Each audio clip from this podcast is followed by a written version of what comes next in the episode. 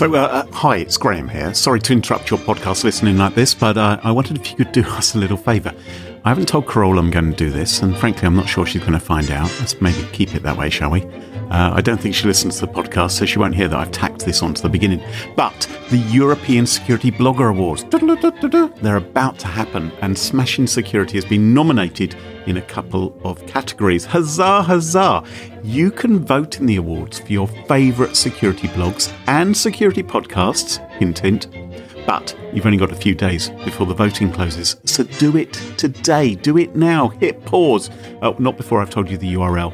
It's smashingsecurity.com slash vote. That will redirect you through magic to the voting form. And, well, hey, made the best podcast co-hosted for the last six or so years by a Brit and a Canadian win. Um, yeah, over to you. Smashingsecurity.com slash vote. Thank you very much. We love you all, uh, at least the people who vote for us. Uh, but for now, back to your normal service. And uh, sorry about this interruption.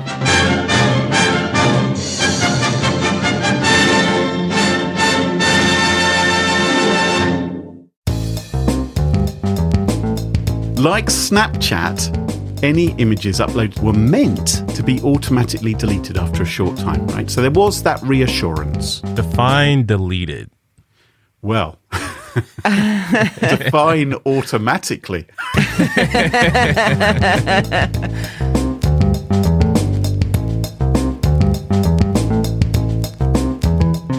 Smashing Security, Episode 211 Fleeking, COVID 19 Hacking, and Bitcoin Balls Ups, with Carole Theriault and Graham Cluley. Hello, hello, and welcome to Smashing Security episode 211. My name's Graham Cluley. And I'm Carole Theriault. And Carole, we're joined this week by a special guest, first time on the show, but friend of the show, Ron Eddins from the Hacker Valley Studio podcast. Hello, Ron. Hey, thank you so much for bringing me on the podcast. Welcome, Ron, to the Smashing Security world. Thank you. It is a pleasure to be here. Well, it's great to have you here. And of course, you are calling in from America. Quite a big week for America. a lot going on. Yes. We have some transitions. We're recording this on Tuesday, and the inauguration is scheduled for Wednesday, isn't it? Yeah, tomorrow. Yeah. yeah. And so um, by the time people hear this, they'll know whether that has successfully worked out or whether. Do you know what? Every single toe and fingers are crossed. I, I think most of us just need a freaking break, right? It's just been insane. Martial law years. might have been imposed by the time this podcast oh, comes out. No, no, nuclear no. wasteland. I'm sure. I'm sure it'll go very smoothly. sure, there won't be any hiccups. It, it will. There, there's a moving company called. It's going to be uh, a nice, quick, swift move out. So, Hacker Valley Studio podcast, that's going super well, isn't it? Yes, we've had the honor to have you two both on twice to the show. Oh my Ooh, goodness. Graham, I didn't know that you also got invited on. No, I'm oh. kidding. like if Graham was there, I wouldn't have come on. exactly. Now, what's coming up on our show this week, Rob?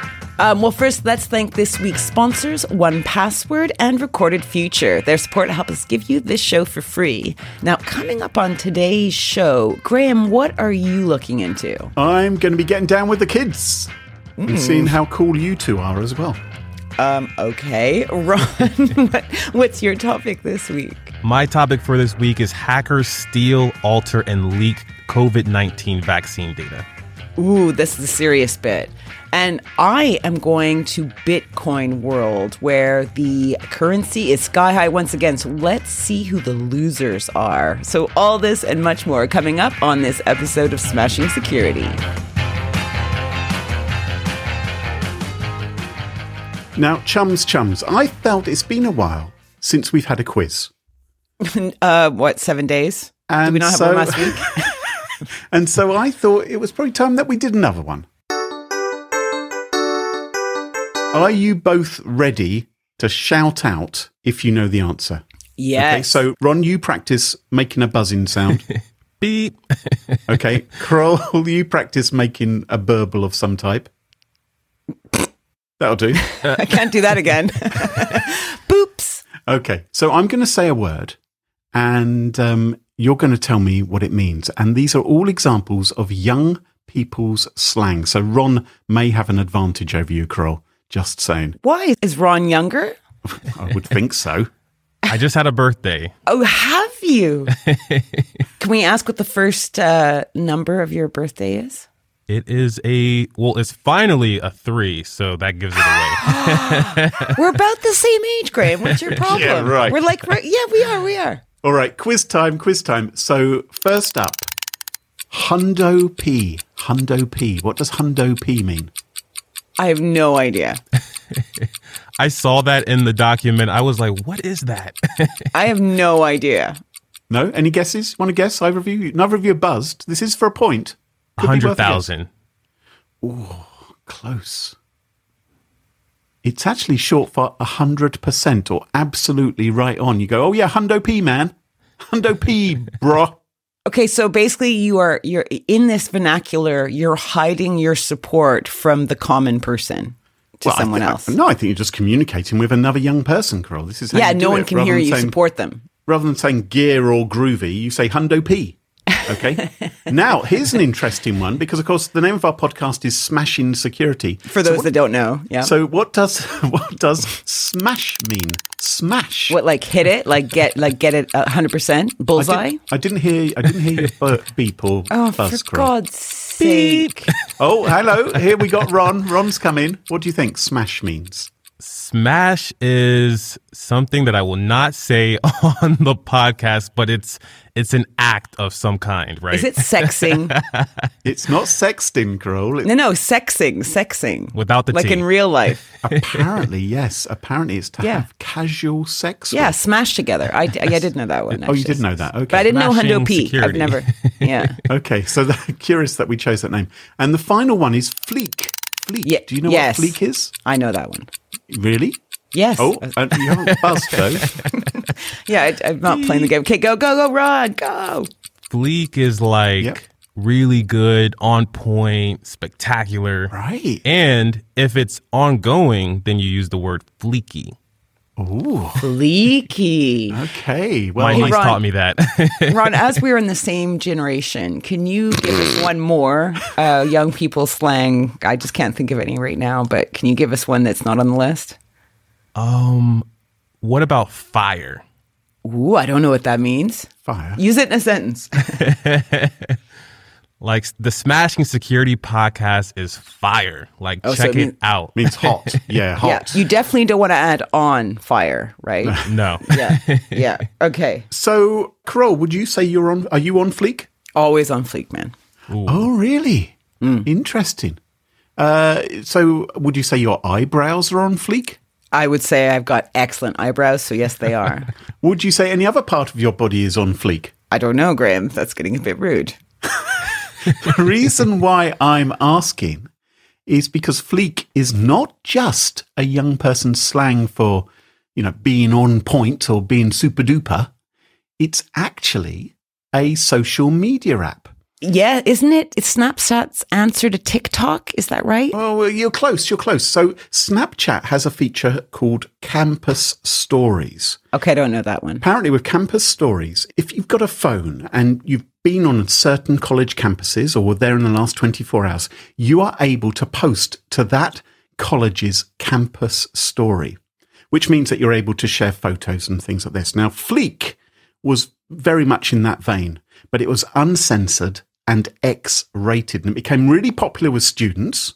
What do you mean? Okay, whoa, whoa. Do you mean mm. like it was porn, or it's just that maybe it was a bit more edgy in its pictures and not safe for kids? Well, it, it was beloved by students who wanted to share particular photographs, which maybe they didn't want to put on more family friendly social networks. So if I'd photocopied my butt at the work uh, photocopier, I don't think anyone would want to see that.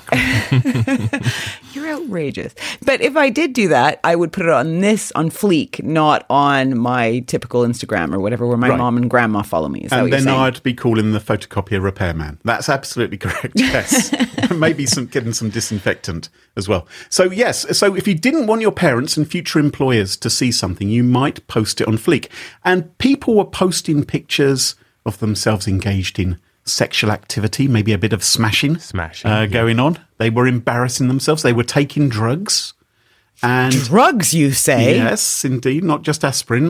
And so there you would go if you wanted to watch that kind of thing or uh, check that kind of thing out on Fleek. You know, my mum thought you were really grubby last week. Well, hopefully she will now see that I'm a paragon of virtue and it is her daughter who claims to be on fleek.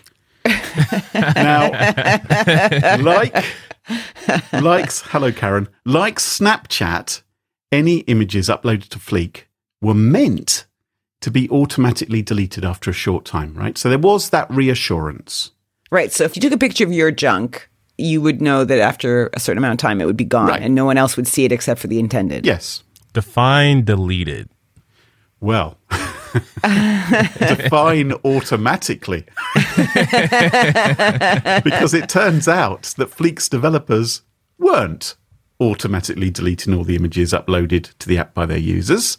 In fact, what they were doing was they continued to store them. Or the particularly delicious ones. Well, I don't, I don't know quite Oh what their oh criteria God. was, but they continued to store them even after the app itself completely shut down. And so these were being stored on the company's servers out there in cyberspace. Who owns Fleek? Is Fleek like a standalone social media? Yeah, so Fleek isn't part of Facebook, isn't part of any of the, the well known. It was owned by a company called Squid Inc., which is quite a clever name, really, isn't it? Squid Inc., if you think about it. Oh, Why? I thought it was clever. because ink, Crow, incorporate ink. You know squids and ink. Yes. Oh, you mean So- Squid like incorporated? It's not like called Squid Inc. Incorporated. You claim to be the same generation as Ron. I think I am. you've proven yourself to be quite a yeah, lot yeah. slower. No, no. Now, it wasn't just pictures that were being stored because obviously they wanted people to use the site and they also quite like to monetize it. So, what they did was they tried to entice male users into paying for access to the chat room. And what they appear to have done is that Fleek created fake bot accounts using photographs of young women that they'd scraped up from the internet Sounds very Ashley Madison. it does, me. doesn't it? The fembots mm-hmm. of Ashley Madison. And then they sent messages to men, inviting them to chat. And the only way that men could view those messages was to pay Fleek But a small fee. what would fee. those messages say, do you think? Hey, hottie, hot, hot. Fancy a smash with your Fleek eyebrows? How many men would actually understand what that means? Your hundo pe- Yes, but it's not aimed at people like you and me, Carole. Well, I'm asking Ron in case yeah, he's. let's speak to Ron. Let's speak to Ron. It, they paid five ninety nine to start that chat, so they're like, "Hey, I paid to talk." I don't know. yeah, but like for six bucks, right? For six bucks or however, I don't know how much it costs. Must cost something like that, right? It's the price of coffee. So their expectation might be quite low. It's like a coffee date. Okay, so these guys have paid money, they've like paid cash Yes. and they're talking to robots. Why didn't they Yes. use the pictures that they didn't delete instead of scraped images? I, Wow. Wow. Ethical, Ron. Jeez. True. anyway, the app you will be sorry to hear closed down in 2019. Ah. Oh, newsworthy as always. I love And it. well, you would think that'd be the end of it, but no, no, no, because there is a news angle. Security researchers at VPN Mentor have just revealed that they stumbled across an Amazon web bucket containing pictures and chat logs belonging to Fleek. I love that word stumbled. Like been looking looking nonstop for months uh, trying to find an open Amazon web bucket so they could go out and talk, give news on. Okay. But they right. so they it. stumbled across an Amazon Yeah. web bucket. No password required. Anyone in the world could access. And of course, umpteen opportunities for blackmail. Not just pictures, but chat logs as well. Oh. So these were the pictures that they said they had deleted Correct. and the chats they said they had deleted and And the app no longer exists, right? So it's not like you had the option to go in and delete your account or delete, and go to Fleek and go, yo, yo. right. Yeah. Very good. But no, Showing how, I'm showing how street I am. 100p. now, now the researchers they managed to access 377,000 files, 32 gigabytes of data, data which had been uploaded to Fleek between 2016 and 2019. The app no longer exists, and they tried to contact Squid Inc. to, uh, you know, to say, "Can you do something about this?" And because Fleek doesn't exist anymore, they couldn't get hold of them, so they had to go straight to Amazon instead to shut down the bucket? 2016 to 2019, that's a long time to learn Yes. to realize you're talking to a bot. yeah, totally. Yeah, So okay, so so Amazon have closed this down, they have now. and thank God it was found by someone as reputable as VPN Mentor and not some ne'er do well that wanted Well, who to knows? just slap it all over. who the web. knows who else might have accessed the data in the meantime and could potentially have grabbed it? Because if it was possible for their researchers to find it, possible for other ne'er do wells to do the same too.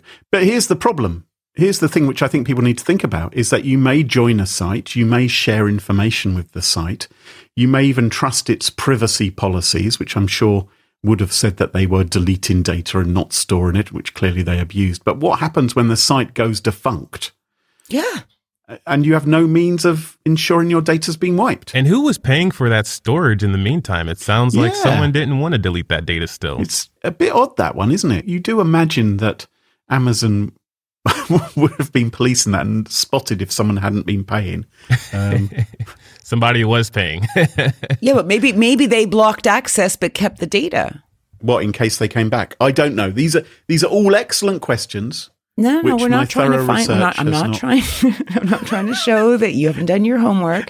I think it's actually a really important issue because think of how many apps we give info to. Yeah. I mean, everyone now, I'm sure, under the age of 40, has probably either entered an insurance kind of comparison website information or a dating site where they ask tons and tons of questions or social media. Like there's tons of websites out there with our info. That's true. It's kind of scary what, to think about when they die. They just kind of basically like a, a, a mall in the states, you know, when they they kind of they just have these hit these kind of ghost malls, right? Like that where no one there's no businesses there at all. It's just this like, empty huge mall that just sits there, and it's kind of like that with all this kind of stuff inside it. No one's looking after it. It's a nightmare vision, Crow. I, I- There's a lot of them in the states, disturbed Ron. me. You've seen, you know what I'm talking These about. Ghost malls. I, I, I want. You don't know what I mean? Sounds like free land to me. Those get. at least here in Austin, Texas, that ghost mall would be gone in, in a few weeks. okay, Ron, what have you got for us this week? This week, I have hackers steal, alter, and leak COVID 19 vaccine data. So, the story behind all of this is last month, there were reports that hackers stole confidential documents that Pfizer and a company called BioNTech had submitted to European Medicines Agency, acronymed EMA. But Friday, word emerged that the hackers leaked and falsified the information that were in the documents. Okay, Now- whoa. So, sorry, let me just make sure I understand. So they they not only put out all the information they gathered, but they kind of tweaked it so it wasn't bona fide data. Exactly. And I'm not sure about you two or the listeners, but this is a true testament to what my parents always say not to believe everything you read on the internet. and that's what happened here. So you're telling you're telling me that criminals who hacked into an organization and stole data can't actually be trusted to give you the data without having tampered with it. We shouldn't trust these guys. so untrusted that each source didn't even believe them. And I think it was due to a bit of a lack cre- lack of creativity. And my biggest gripe is the name of the file that was All right. online in the dark web. You think it would have been COVID 19 exposed or the truth about Pfizer and BioNTech. Hmm. But the name of the file was boring old EMA underscore leaks dot zip. Oh, Interesting. it's unimaginative, isn't it? See, that makes me think it's an inside job because you know when you're inside a company, you w- live in that micro world, and you kind of think that everyone lives in that micro world as well. So you kind of assume everyone understands the acronyms you use, and then you speak to people outside that world, and like, I don't know what you're talking about, right? Right. So yeah, because the fact that they use EMA anyway. I don't. I don't know, Crow. I see. I, I, I think I take a slightly different view on this because I think Unusual. if if they'd said the truth exposed about COVID nineteen vaccines or or something like that, you might be more likely to think that. you, you you might felt clickjacked. Well, yeah, or you might you might feel that this is something which has been deliberately put together to, with some kind of agenda, and so maybe you'd think it more likely that the data has been tampered with. Whereas oh, if Oh, so just- shit headlines. Shit If you- headlines if- give you more credibility. Well, no, I'm just saying the file name. If you simply say, here is the EMA data which has leaked out, and then people open it and they find for themselves, ooh, juicy stuff here, they might think because. yeah, but leaks is. Don't you think that's a weird, weird world, weird word to put into a Uh. file name? Like you'd think EMA secrets. Right. EMA confidential. something Yes. Like, ooh, I need to click this in. It was a zip file. So that means there's files within it. You're going to have to go Yeah. through them to find the juicy data. You might as well give it a juicy file name. Well, I'm, I appreciate that you're giving hackers uh, more ideas. This is good. Good, Excellent. exactly. And, and within this uh, leak, there was some information about EMA conversations between the staff and also about the vaccine production. They really wanted to discount the efficacy of the COVID 19 vaccines produced by Pfizer and BioNTech. Huh. So the intention is to basically sow distrust, you think, eh, and, and maybe make people think that they can't trust the vaccines because of the secrets which have, quote, leaked out? And this is where Carole could have been correct about it, it being an insider job because they discredited one vaccine by Pfizer, not the other one that was Yeah, done yeah. by Moderna. Oh. Hmm.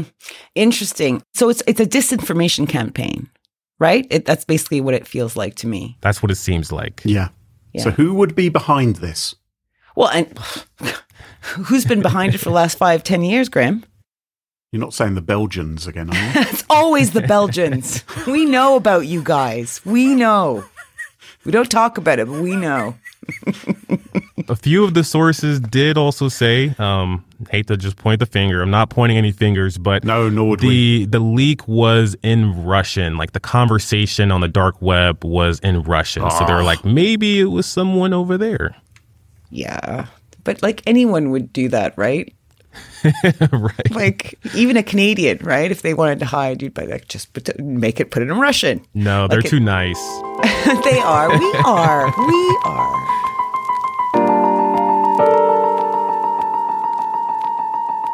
Bro, what's your story for us this week? Well, I love when my two pod passions intersect in a natural way. So today I have the next installment of a UK Bitcoin fiasco we talked about years ago on Smashing Security.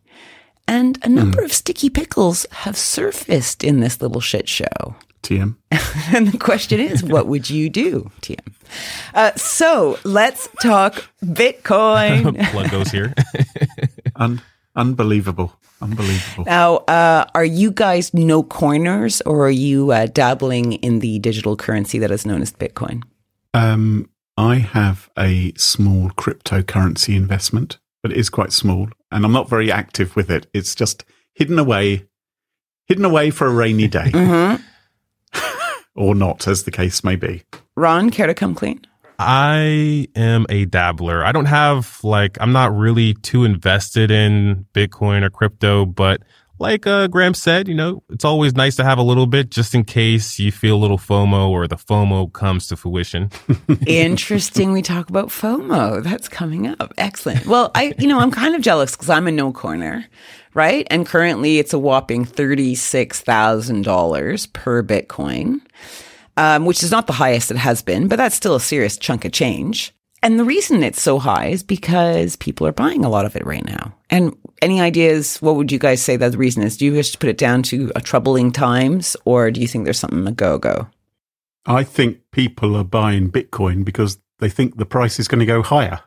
I don't, I don't Right. I'm not sure if there's really any other reason to buy Bitcoin. It's not like you're likely to make many purchases with Bitcoin in my, in my experience. I know there's some things you can buy with Bitcoin for privacy reasons, but Illegal stuff mostly in our country, but well, not not No, just illegal, but but but mostly. but um, it's it's but but I think it's primarily in the hope that the price Yeah. triples. There was this uh, story where I saw an NFL player, first time ever, took his salary in Bitcoin.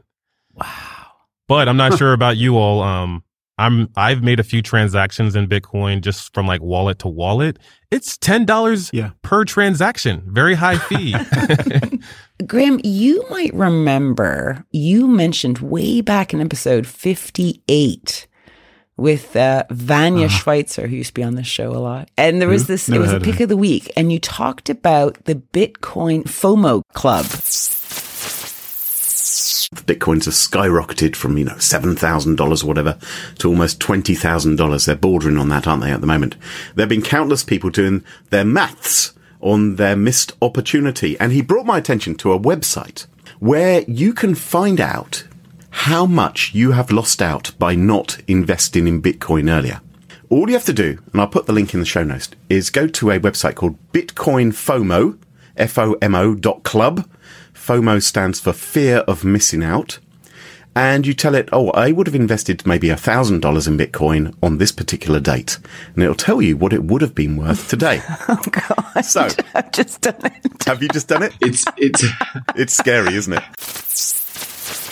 Right. So just to give you guys an idea, right? So if there, I had a hundred bucks, if I had a hundred Yeah. bucks and I'd put in a hundred bucks in a Yeah. Bitcoin or bought a hundred bucks worth of Bitcoin Oh. in January 2019, right? What would Oh, you think I would be worth Yeah. now?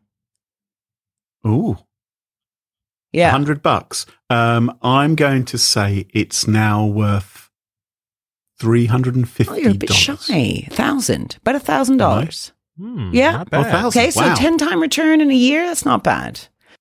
That's pretty impressive, isn't it? I may have to go and set. Can I? I might leave the podcast for a minute. Go and sell some Bitcoin. and had you done it in January 2016, your hundred dollars? Oh, oh, A hundred thousand dollars. oh. No, nine thousand. Oh, okay. Even then, so January 2016 Ah. has been pretty high in terms of value. But had you done it in 2011, almost 12 million. Oh, don't. So there, there's a big difference there. Sheesh. Now, over the past decade, we've heard countless stories of the poor folk who have lost their Bitcoin because they lost access to their digital wallets Mm. that was holding their precious, precious Bitcoins. It's apparently it's believed that uh, 20% of Bitcoin is lost or inaccessible. 20% of the Bitcoin Oh, really? And I believe that because only 1% of companies have invested in Bitcoin, right? So this is a, individuals investing in this stuff. And people have forgotten how to access it or lost their keys. Lost the machine. They had, didn't know what kind of wallet they had. They're, they forgot Right. the password, whatever. Like you might remember in episode uh, 167 with Anna, Anna Brading, she told us about how Clifton uh, held his Bitcoin keys in his fishing rod. And at the time of recording, that fortune was worth 60 million. Mhm. And that's like a lot of Big Macs you forfeit. To be honest, I think once you've had $60 million worth of Big Macs, you're not going to worry too much about it could now be $70 million worth of Big Macs. The New York Times last week reported that Stefan Thomas, he's a German born programmer, right? And who lives now in San Francisco. He has two guesses left to figure out his password that's worth 220 plus million. Yeah, and how, how frequently do you like take that chance? Do you wait a few weeks or you wait a few months? It, that's the worst. That's the worst, the guessing, because you can only, you know, you only got two. That's. I just don't understand how, like, you wouldn't crowdsource that, right? In his situation, why wouldn't you get the Yeah. best minds on it?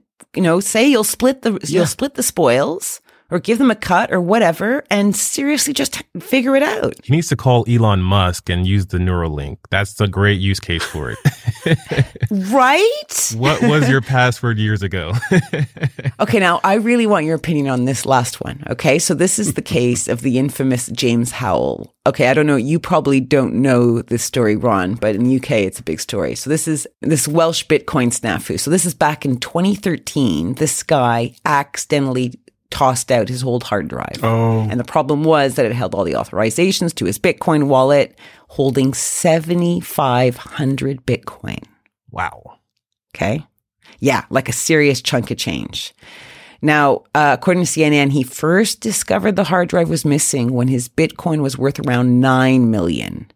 And uh, Right. today it's worth 273 million.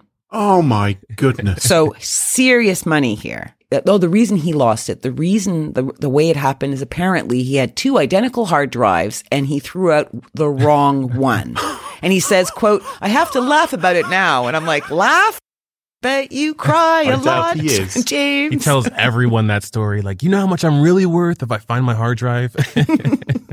Did you say 219 million? Is that what you said? 273 million 273. He, he could basically buy all of Wales for that.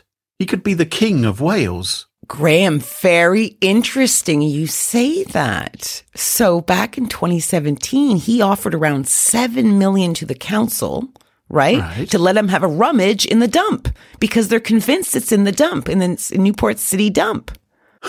because Bitcoin's been skyrocketing, he's obviously getting itchy, right? It's even worse now. he's upped the offer to the city. Quoted here in The Guardian saying, I offer to donate 25% or $70 million to the city of Newport in order to distribute to all local residents who live in Newport should I find and recover the Bitcoins. Ah, but yes, this is only if he manages to recover the hard drive and is able to access the data on the hard drive. Exactly. Which again makes me think if his story is worthy, why aren't investors kind of backing him and offering the money up to the council now so he can go have a rummage with his boys and girls that want to find it? I Oh, know. but you, I mean, this is, but this is ridiculous though, isn't it? Because have you been to Wales? yes, I've been to Wales. It's a very beautiful place. It is very It's beautiful, but it's, ra- it's raining all the time, right? So that hard drive is not going to be in such a great green, condition. green grass of home. Well, that's that's why it's green, green grass. Isn't Beautiful. It? It's well, yes, obviously, but wet. Uh, and so, I think rather than getting investors to say, to try and ever increase the bribe to the council, maybe he needs to rally together the people of Newport. Maybe he needs an army to descend on the landfill with their spades and say, what you know, hell are you drinking right now?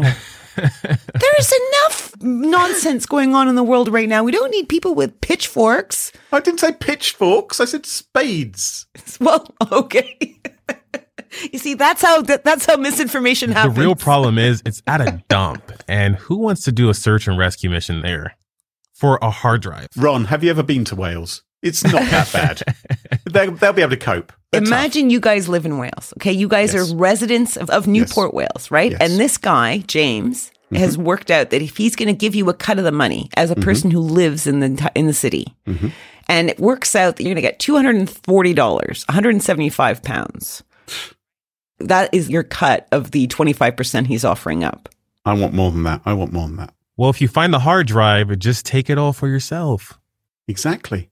And how are we to say if he does manage to get the hard drive back and extract the key, you know, to access his bitcoins? Yeah. What's to say that he won't get cosmetic surgery, go on the run, you know, witness protection? I love its witness- cosmetic surgery. I love that. That's the first thing you think of. Yeah, because he'll run off and you'll never get your share. What about hair plugs? I think this is a disastrous idea. And I think well done to the council for not allowing this nonsense to go ahead. You want to hear his science? Oh, okay, go Okay, on then. quote, the plan is to dig a specific area of the landfill based on a grid reference system and recover the hard drive whilst adhering to all safety environmental standards. Here's the science. Here's the science. I worked it out. the drive would be then presented to data recovery specialists who can rebuild the drive from scratch with new parts and attempt to recover the tiny piece of data that I need in order to access the bitcoins. That's his that's his master plan. Ram, this relates back to your story. Like you try to delete the data, but define delete it. Someone's going to come up and they're going to be like, hey, this is the Fleek data again.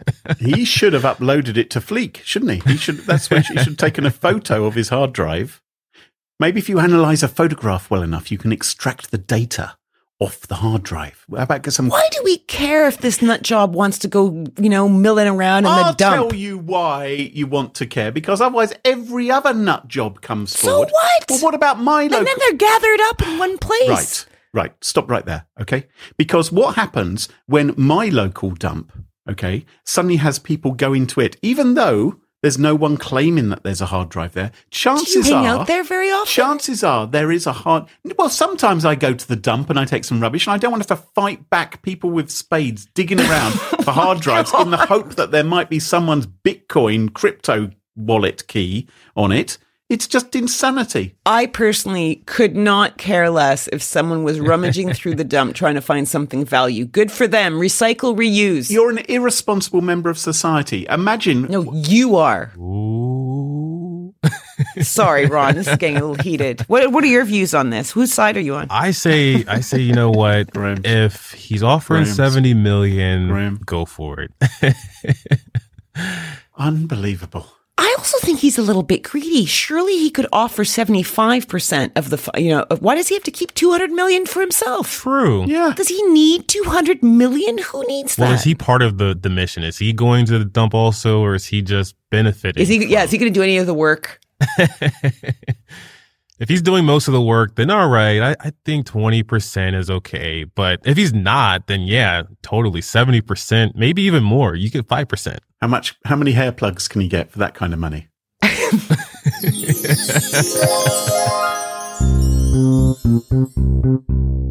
Graham, you had a quiz. I've got a quiz for you. What can people do to stay safe online at home? Go. Well, I'd recommend one password for families. Protect all your family with password management software.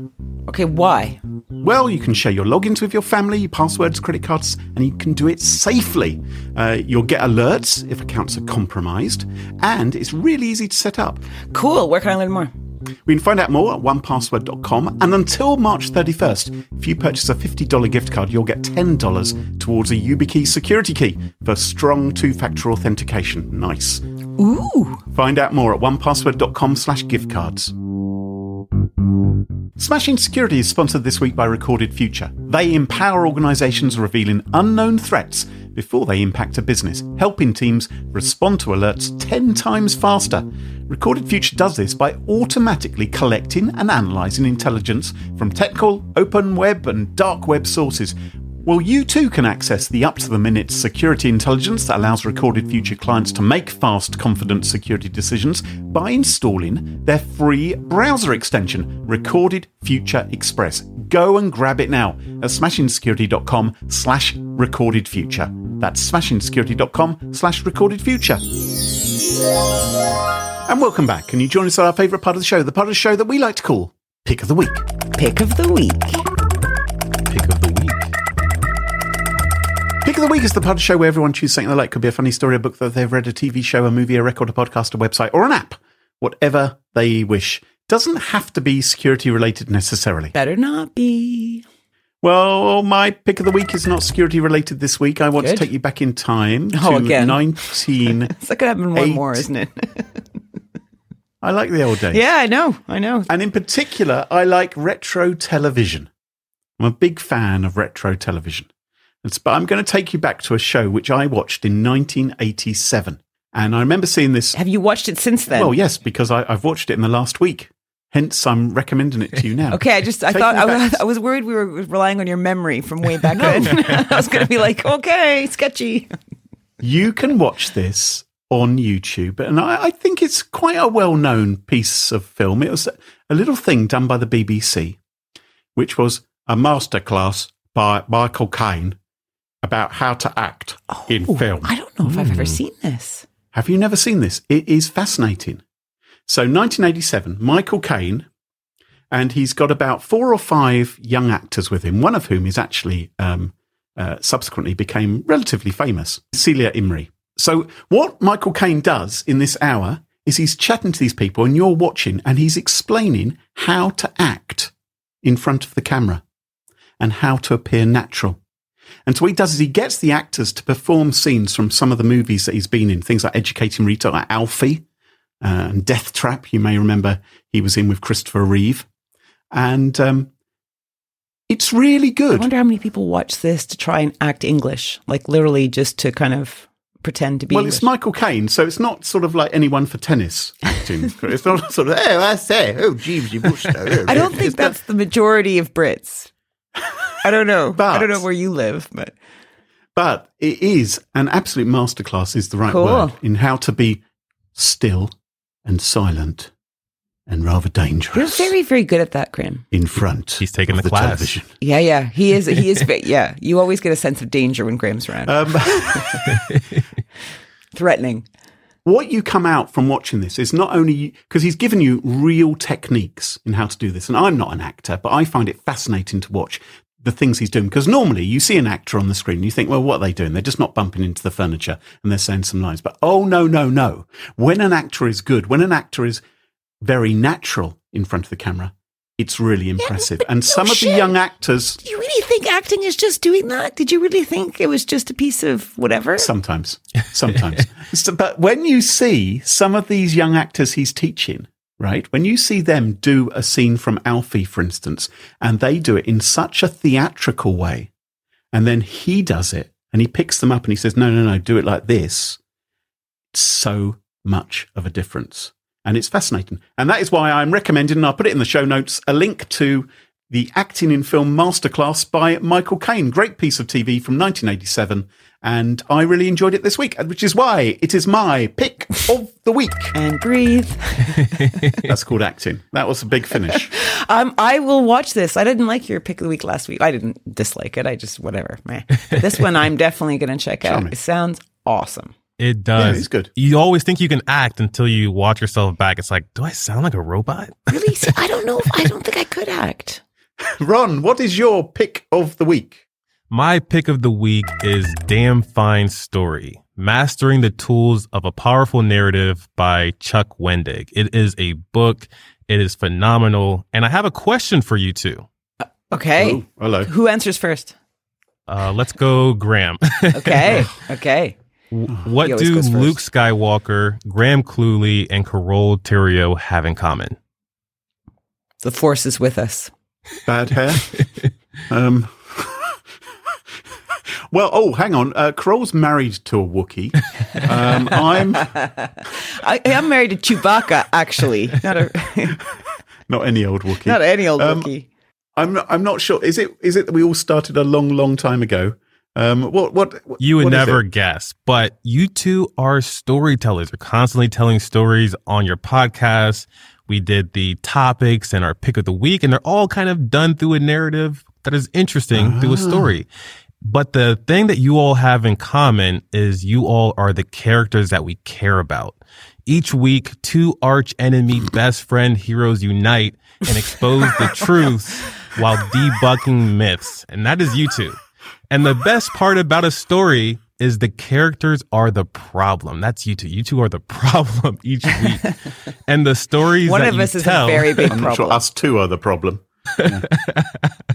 the stories that you tell are the solution. And that's what makes a great story is great characters along with the solution that are presented to the characters. I think that's very true, Graham. I think you are the problem. And then when I tell my story, the solution shows itself and everything's great. That's really good. Ron, you're so insightful, man. Thank you. That's what I was going for. Sorry, Graham. So it's called Damn Fine Story by Chuck Wendig. Yes, it's a great book.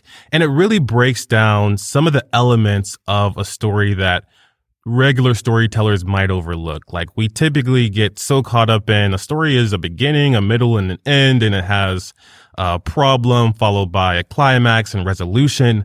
But there's so much more depth that can be within a story. You can really tell a lot of things through the characters. Like if you focus on the characters rather than the problem and the solution, there's a lot more interesting things that can mm-hmm. happen. Like when I'm writing a story, I might write a story about cybersecurity, for instance.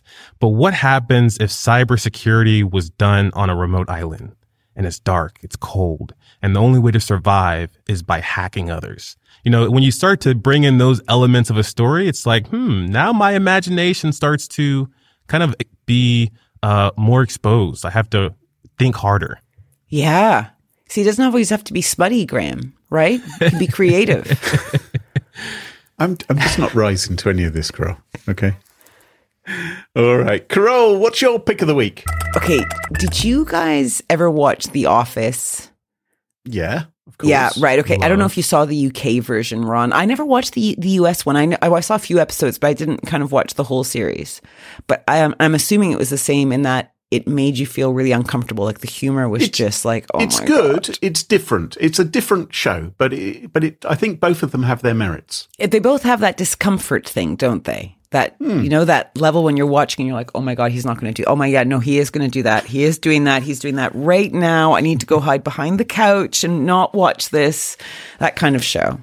Well, if you like that sort of comedy, And you don't mind swirling in a little bit of like dark mystery, drama, uh, you might want to check out Back to Life, which is just currently on Netflix. This was a BBC production, which aired on BBC One back in 2019. And uh, it stars Daisy Haggard, and she's this woman called Miri Matteson. And she's like a 30 year old something who's just returned to her family home in Kent after serving 18 years in prison. And you just, there's like six episodes of her kind of coming out and wanting to find her old boyfriend that she used to date when she was 15 or 16. And he never came to visit her once inside. And when she finally meets, you know, she's kind of fantasizing about getting back together with him. And then Right. you meet him. And he's such a pillock, guys. He's so bad. Like he's so vile. And then he has this secret that almost made me hurl. Like I, I literally jumped out of the room. I could not stand what was happening on television in that the office times a thousand moment. Um, and I just, I, I'm putting it out there for all listeners. If you think you can stand anything, I think this is where you, if you want to make a bit of cash, just do a bet with your partner saying, can you do it? Can you do it? Whoever doesn't walk out, okay, 10 bucks and uh, see what happens because wow. Um, so 25 minutes each episode, six episodes, not a huge investment, and best thing I've watched all year. How many episodes till you walk out? Oh, oh, it happens pretty early. Episode two, episode two, it happens, and I, uh, I was shocked. I was so shocked. Is it a better use of my time than going to the local dump and digging around for hard drives? Um, in my view, absolutely. Right, it sold Absolutely. me. the writing's awesome. Daisy Haggard is incredible. I loved it. Uh, uh, so the show is called Back to Life. It's a BBC production. It's now available on Netflix. Check it out. Fantastic. And that just about wraps it up for this week. Ron, thank you so much for joining us on the show. I'm sure lots of our listeners would love to follow you online. What's the best way for folks to do that? The best place to follow me and all the things I'm working on is hackervalley.com. You can also catch me on Twitter at, at Ronald Eddings and same for LinkedIn. You could just search me by name. Fantastic. And you can find us on Twitter at Smash In Security, no G. Twitter wouldn't allow us to have a G.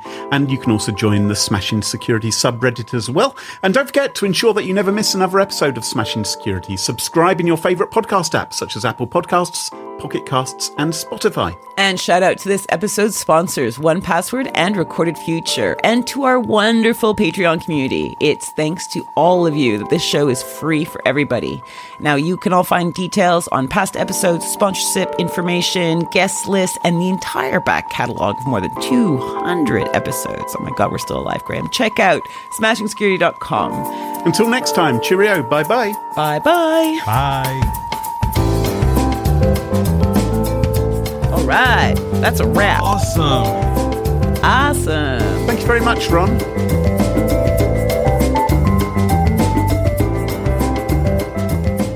You know, it's it's pretty it's pretty crazy to hear because I feel like I sound like I'm reading something sometimes when I'm when I have guests on, but like when you guys start and when you end, it almost sounds pre-recorded. It's so good. Really? Wow. I was like, wait, Wow, are they say playing more, something? say more, Ron. Say more. Who's better at it, do you think? Can we stop the recording now? Please just stop the recording. No, no, no, no. I just I want don't to hear. think we need to record anything else. I think. Do you know, I went on Hacker Valley Studio and interviewed Ron and Chris. Oh, did you? yeah. That episode, by the way, is going to be out tomorrow. Is it? Fab. I can't wait to hear it.